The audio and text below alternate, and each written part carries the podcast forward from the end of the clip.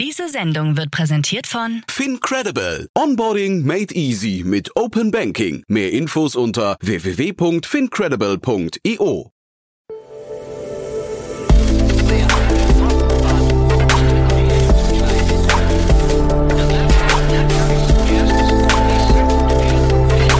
Startup Insider Daily. Investments und Exits.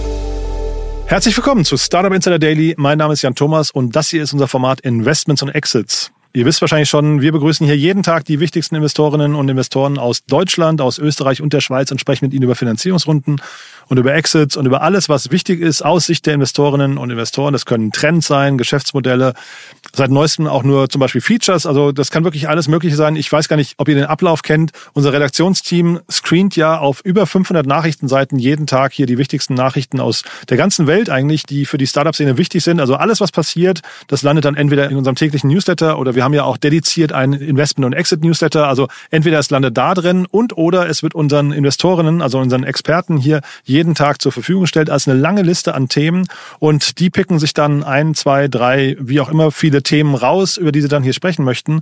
Und heute zu Gast ist David Fischer von HV Capital und hat sich zwei super coole Themen rausgesucht. Ich finde das Thema der Woche, wenn man so möchte, oder das Thema der Stunde und ein anderes tolles Thema, bei dem uns, glaube ich, allen so ein bisschen das Herz aufgeht. Zumindest alle, die das Gefühl haben, dass Konsumentenentscheidungen etwas zum Planetenwohl beitragen können oder halt eben das Gegenteil. Und ja, das war jetzt quasi die Bandbreite dessen, was ich mit David besprochen habe. Deswegen alles weitere jetzt von ihm. Hier kommt, wie gesagt, David Fischer von HV Capital.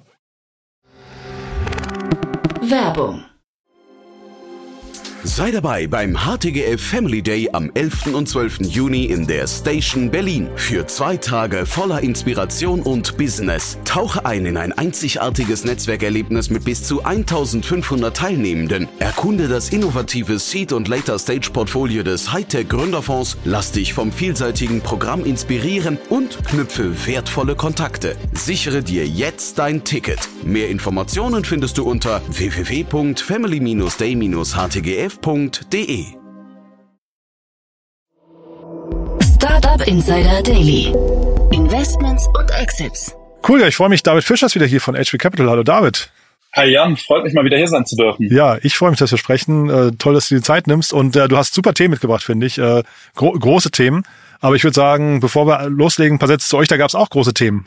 Ja, auch großes Announcement. Wir haben äh, seit letzter Woche unseren neuen Fund announced, Fund 9, investieren seit über 23 Jahren jetzt in Unternehmen. Der neue Fund hat ein Volumen von 720 Millionen, äh, indem wir in Companies von 500.000 bis 60 Millionen initial investieren. Also sollte was für jeden dabei sein mittlerweile. krasse, krasse Bandbreite, ne?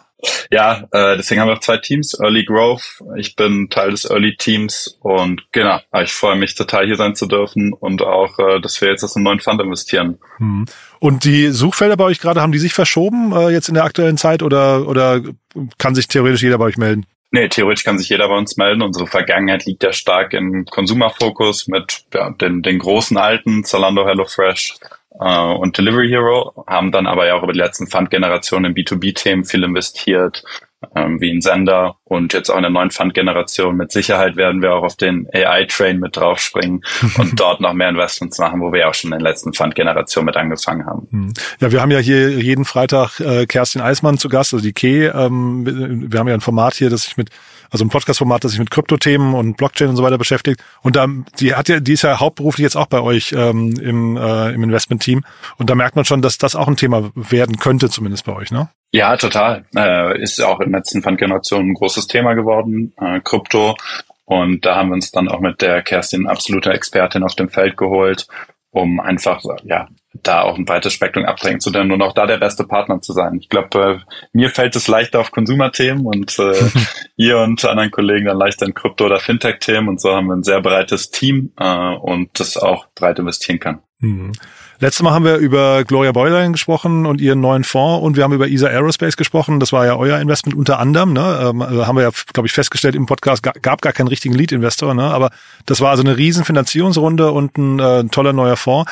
Heute auch große Themen, aber anders gelagert, ne? Ja, anders gelagert, aber auch da wieder sehr erfreuliche News mit einem Exit und äh, ja, eine Firma, die was Tolles mit ihren Gewinnen anstellt. Aber ich glaube auch da sehr, sehr gute News und auch insbesondere die ersten fürs deutsche Ökosystem.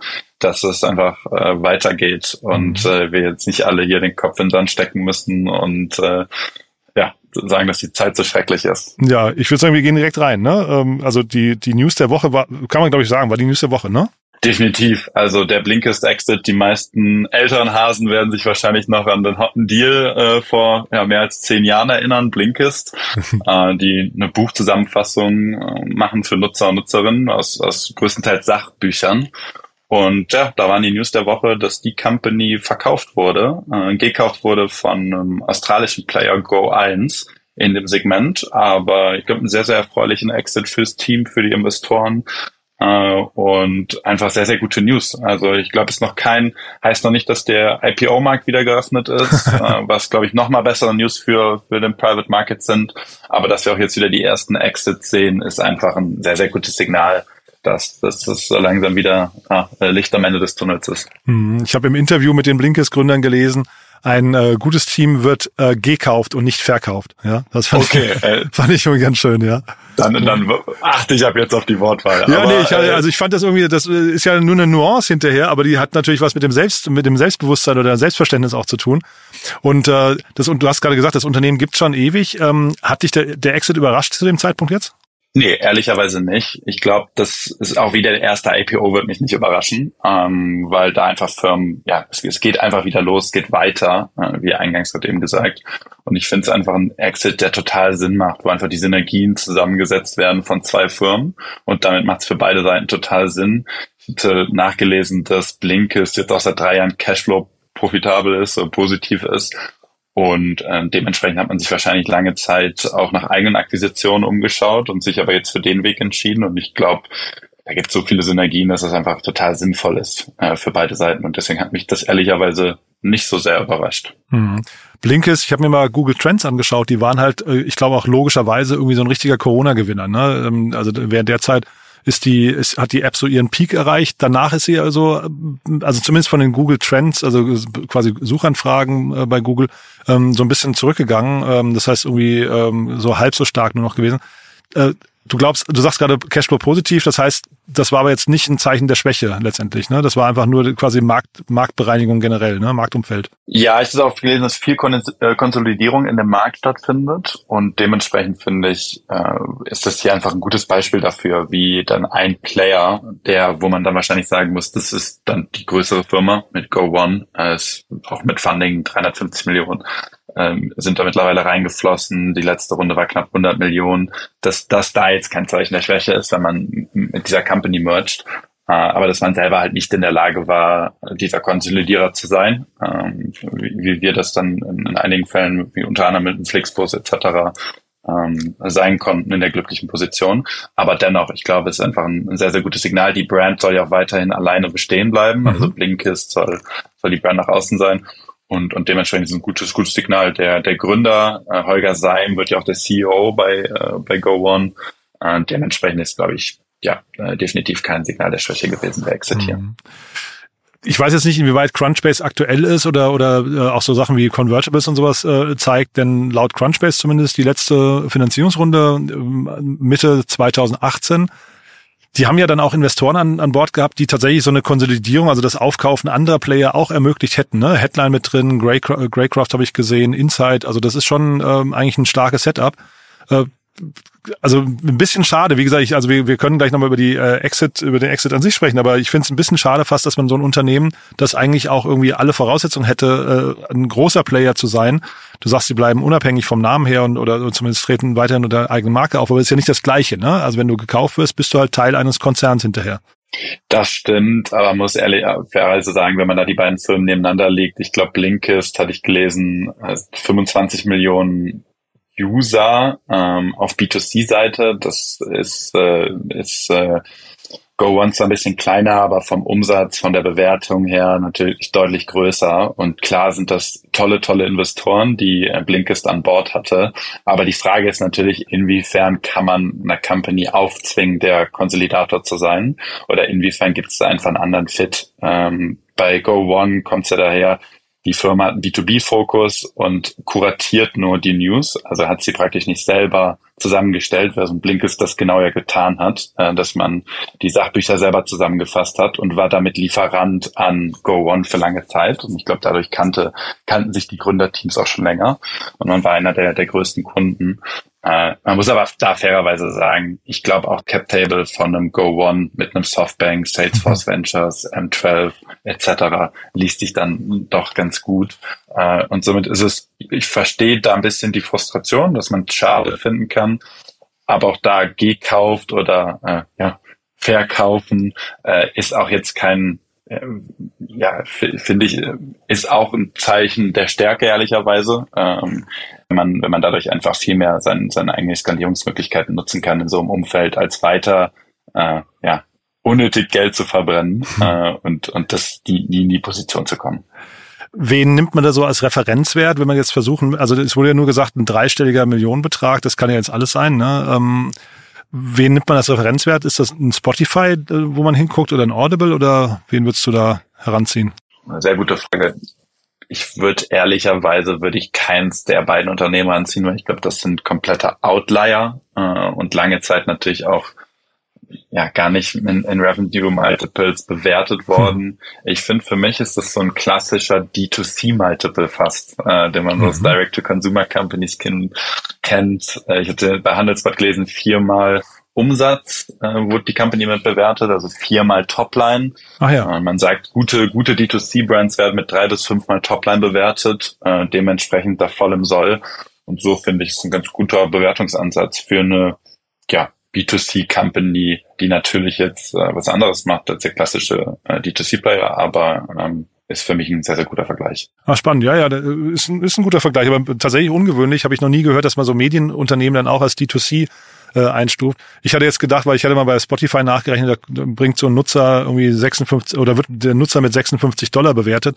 Und das wäre natürlich bei dem ähm, bei den äh, 25 Millionen Nutzern, die du gerade angelegt hast, äh, wäre das natürlich eine enorme Hausnummer. Ne? Ja, stimmt. Das wäre dann, das wäre eine ordentliche Summe. Äh, das wäre natürlich, wenn wir es mal im Kopf machen, 250 mal 56, ja, äh, ich, also wenn sie das, wenn sie das geschafft hätten, das wäre natürlich, äh, dann, dann würden wir hier von einem wahnsinnig großen Erfolg äh, reden. Das, das kann ich mir ehrlicherweise nicht. Aber, aber kann eigentlich nicht stimmen, ne? Weil da dazu ist Go One dann wiederum zu klein, ne? Genau, dafür, ja. dafür ist, ist die andere Company zu klein.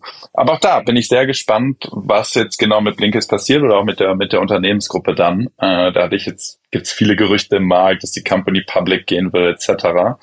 Ähm, mal schauen. Ähm, wenn natürlich jetzt in den nächsten zwölf Monaten das einer der ersten IPOs wieder wird, dann mhm. würde ich sagen, dann müssen wir darüber dann nochmal sprechen, weil dann haben wir hier eine, einen echt tollen Exit, äh, einen sehr, sehr guten strategischen Exit zuerst, der dann im tollen IPO endet, gesehen. Let's see.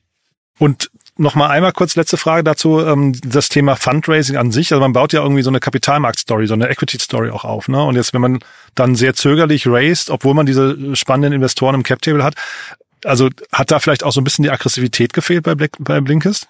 Glaube ich ehrlicherweise nicht. Ich glaube, was du eben auch erwähnt hattest, die Sachbücher-Zusammenfassung hatte den Peak während Covid. Und ich glaube, da hat man, was man sich lange Zeit erhofft hat, auch so ein bisschen den klassischen User einfach dazu gebracht, äh, so, sowas sich anzuhören. Da muss ich mich auch selber ertappt fühlen. ich glaube, an einem an einem langweiligen regnerischen Abend äh, in München während Corona, als ich nicht rausgehen konnte, äh, habe ich auch mal Blinkist benutzt. Äh, das soll jetzt überhaupt nicht falsch klingen, aber das habe ich danach äh, habe ich die App nicht mehr geöffnet, äh, als ich wieder andere Freizeitmöglichkeiten hatte. Und ich glaube, das war gut.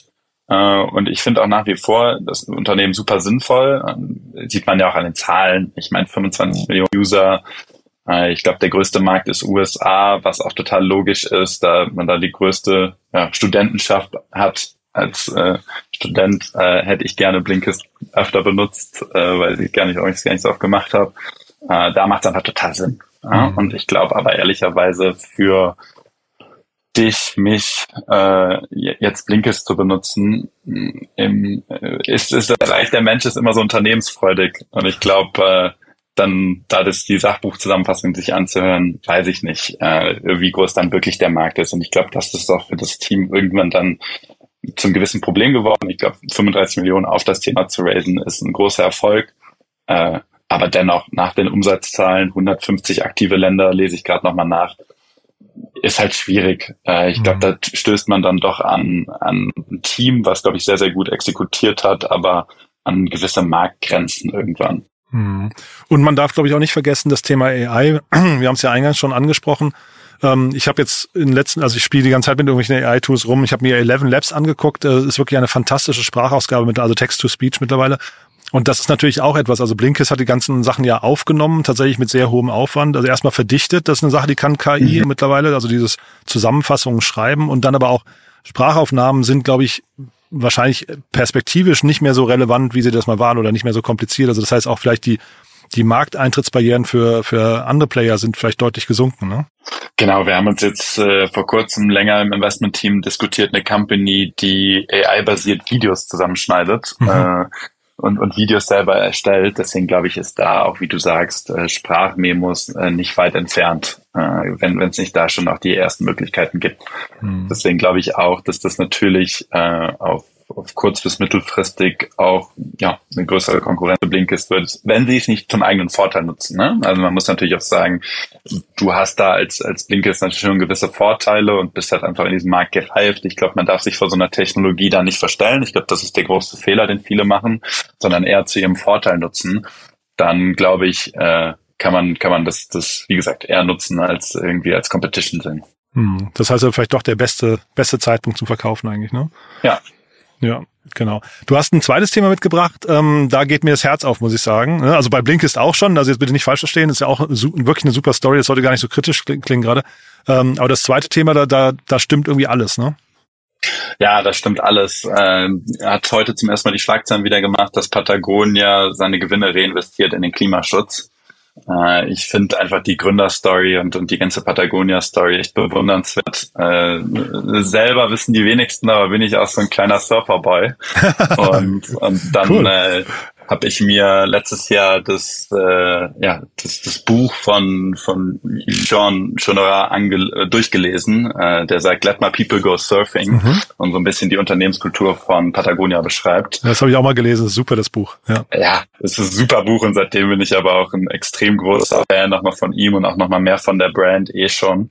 Und da hat mich das jetzt auch nochmal total gefreut, dass das ein bisschen zu wenig Aufmerksamkeit bekommen hat, weil viele es so ein bisschen auch mit der News verwechseln, dass praktisch Patagonia nach äh, ja jetzt ja im Green Fund ist äh, und auch einfach die die Firma selber nie in die Public gehen wird. Äh, aber ja, nichtsdestotrotz, ich glaube auch das sind einfach nochmal News, die sehr, sehr erwähnenswert sind. Hm. Der Gründer hat ja irgendwie gesagt, er wollte eigentlich niemals Unternehmer werden. Das ist auch ganz spannend. Der ist ja, ich glaube, Freeclimber, wenn ich es richtig in Erinnerung habe. Ne? Ja, der ist, der ist Freeclimber, Boulder. Deswegen haben auch äh, ja zwei meiner engsten Freunde. Einer davon arbeitet ja auch bei uns bei HV mit Felix, äh, ein großer Boulderer ist und, und ich eigentlich ihn nur entweder in der HV Patagonia Jacke sehe, was Patagonia ja auch nie wollte. Ja. Das ist äh, die Corporate Jacken macht, aber auch selber sonst nur äh, Patagonia trägt aus dem Grund. Äh, genau, der kommt aus dem Boulder-Bereich und dann äh, hat er da auch viel dann selber gemacht und an einigen Ideen irgendwie sein Leben lang rumgewerkelt und dann äh, ist er auch ein, ein passionierter Surfer in Kalifornien, hat im gleichen Surfgebiet gelernt, wo ich dann in meinem Auslandsjahr surfen gelernt habe. Äh, genau, in Santa Clara und äh, ja, hat dann das erste Mal bei einem, ich glaube beim Bouldern hat er ein Rugby-Shirt getragen aus Schottland und das kratzt dann irgendwie nicht am Hals und das fanden Freunde von ihm so spannend, äh, dass er angefangen hat, die Shirts zu verkaufen und so ist dann Patagonia entstanden in Kalifornien. Also das ist dann gleich dann sehr, sehr bemerkenswerte Story von jemandem, der einfach Passion für ein Thema hatte und selber gar nicht so den klassischen Business-Sense äh, mhm. oder ja, der klassische Wer-Udulli, wie ich ja selber auch einer bin. äh, sondern einen ganz anderen Werdegang. Und da jetzt ein so erfolgreiches Unternehmen, ich glaube, Patagonia wird mit knapp drei Milliarden bewertet, mhm. äh, aufgebaut hat, äh, über 70 Stores global, äh, ist dann einfach wahnsinnig schön, das zu sehen und das dann knapp 100 Millionen waren die Gewinne äh, dieses Jahr, die dann komplett in den Klimaschutz reinvestiert werden. Nee, ist wirklich großartig, muss ich sagen. Äh, diese Weste, von der du gerade sprichst, ist, glaube ich, äh, unter Investmentbankern ist es, glaube ich, die Weste überhaupt. Ne? Mittlerweile ist es natürlich jetzt so, weil es ja eben äh, äh, sagen wir, eine Firma ist, die dann wieder reinvestiert in oder das gesamte Geld in Klimaprojekte steckt oder Nachhaltigkeitsprojekte, dann ist es irgendwie auch okay, wenn dafür viel oder da rein, also damit viel Umsatz gemacht wird. Ne? Also ich glaube, früher hat das den, den Gründer ge genervt, mittlerweile ist es wahrscheinlich sogar äh, ein willkommenes Übel. Ich glaube aber ehrlicherweise mittlerweile dürfen die es nicht mehr verkaufen. Also es wird nicht mehr in Bulk verkauft an so. Investmentbanken, weil den Gründer das dann so sehr genervt Ach, hat, ja. dass die Brand damit verwässert wird. Ach, spannend. Äh, und nach ihrem Trend, ich glaube so, das hat ja viel angefangen, auch da ehrlicherweise im Silicon Valley und die meisten Valley VCs hatten dann so eine Jacke, äh, das dann auch schnell übergeschwappt ist auf uns und wir dann auch eine hatten. An der Stelle nochmal Danke an Rainer, den du ja auch bald nochmal äh, sprechen wirst, der die Jacke für, für HV designt hat. Ach cool. Und äh, dann ist es aber auch in die, in die Londoner fiese Investmentbanker-Welt übergeschwappt. und äh, das fand der Gründer oder auch New York äh, fand der Gründer dann nicht so gut und er hat das dann in der Zeit, dass gesagt, Bulk Payments oder Einkäufe von Firmen äh, verboten.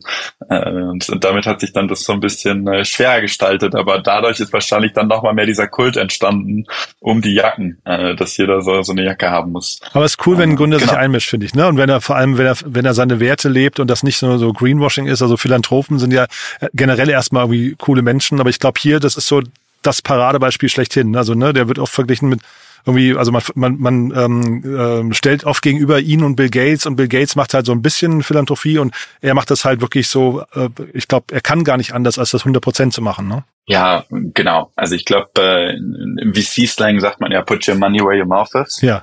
Und ich glaube, er lebt das, das ist das lebende Paradebeispiel dafür, ähm, der das einfach ja extrem stark vorlebt. Und du hast ja vorhin von den möglichen Börsegängen, Börsengängen wieder gesprochen. Äh, wenn jetzt hier bei euch jemand reinkomme, der sagt, äh, habe ich über ihn gelesen, Going Purpose äh, statt Going Public. Wie findest du das? Du, äh, ich, ich glaube, jedes Tierchen sein Pläsierchen. Aha. Ich glaube, das ist wahnsinnig wichtig. Äh, ich finde es auch extrem beeindruckend. Wir als Fund, und ich glaube, das muss man immer ein bisschen differenzierter betrachten. Ich bin der Meinung, wir sollten viel mehr in Green Tech investieren, wollen wir auch mit dem neuen Fonds, ist ein ganz klarer Fokus und auch für mehr Diversity im Ökosystem zu sorgen. Aber man muss auch da letztendlich ganz offen ehrlicherweise sagen, Go Purpose ist super gut und was jetzt auch in Patagonia macht, es wird aber nicht als VC-finanzierter Case funktionieren. Mhm. Weil wir müssen letztendlich äh, Returns erwirtschaften. Das ist so, ja, weswegen wir Fund 9 geraced haben, weswegen äh, in ein paar Jahren dann hoffentlich äh, aus Fund 10 auch investiert werden wird, äh, weil wir ja das Geld von anderen Investoren investieren, die klar auf einen Return hoffen. Hm. So, und ich glaube, das muss man schon immer im Kopf behalten, wenn man auch mit VCs spricht. Äh, das bedeutet aber nicht, dass wir nicht in nachhaltige Themen investieren, das was wir auch getan haben. Ich glaube, äh, selber bei mir im Portfolio mit einem Everdrop, äh, die ganz klar Purpose getrieben sind oder einem Klima, einem Dance. Äh, da haben wir einige Beispiele im Koro mit dem Bike. Aber äh, nichtsdestotrotz äh, leben und sterben wir als VCs von, von unseren Returns, äh, von unserem DPI.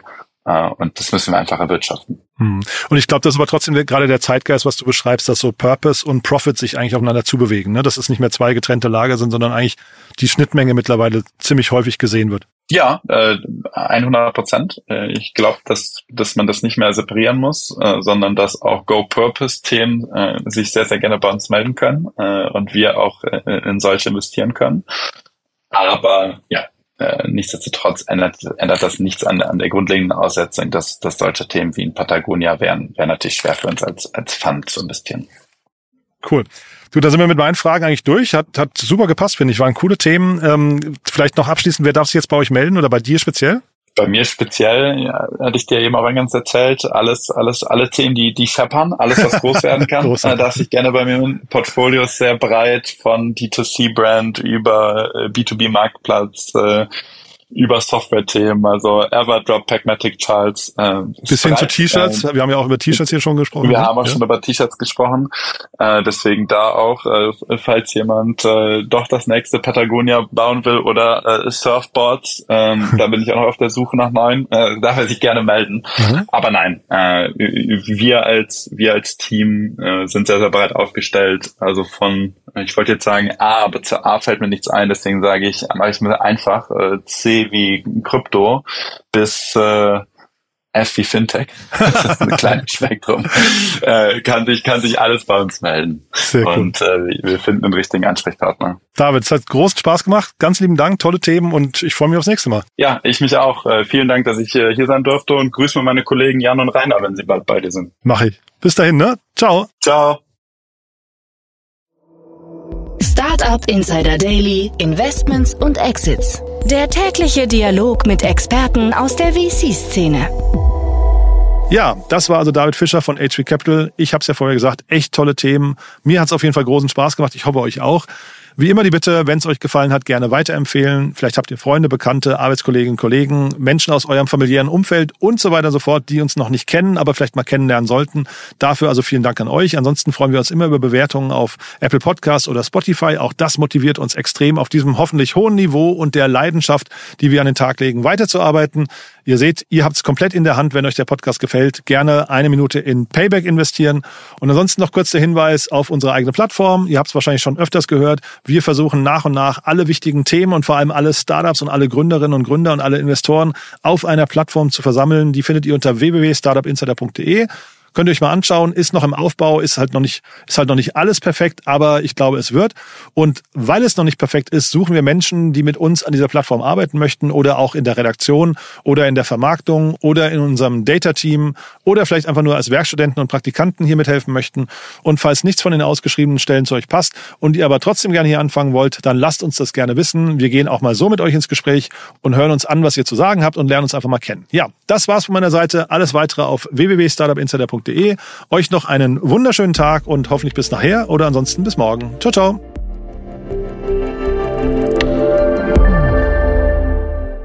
Diese Sendung wurde präsentiert von Fincredible. Onboarding made easy mit Open Banking. Mehr Infos unter www.fincredible.io.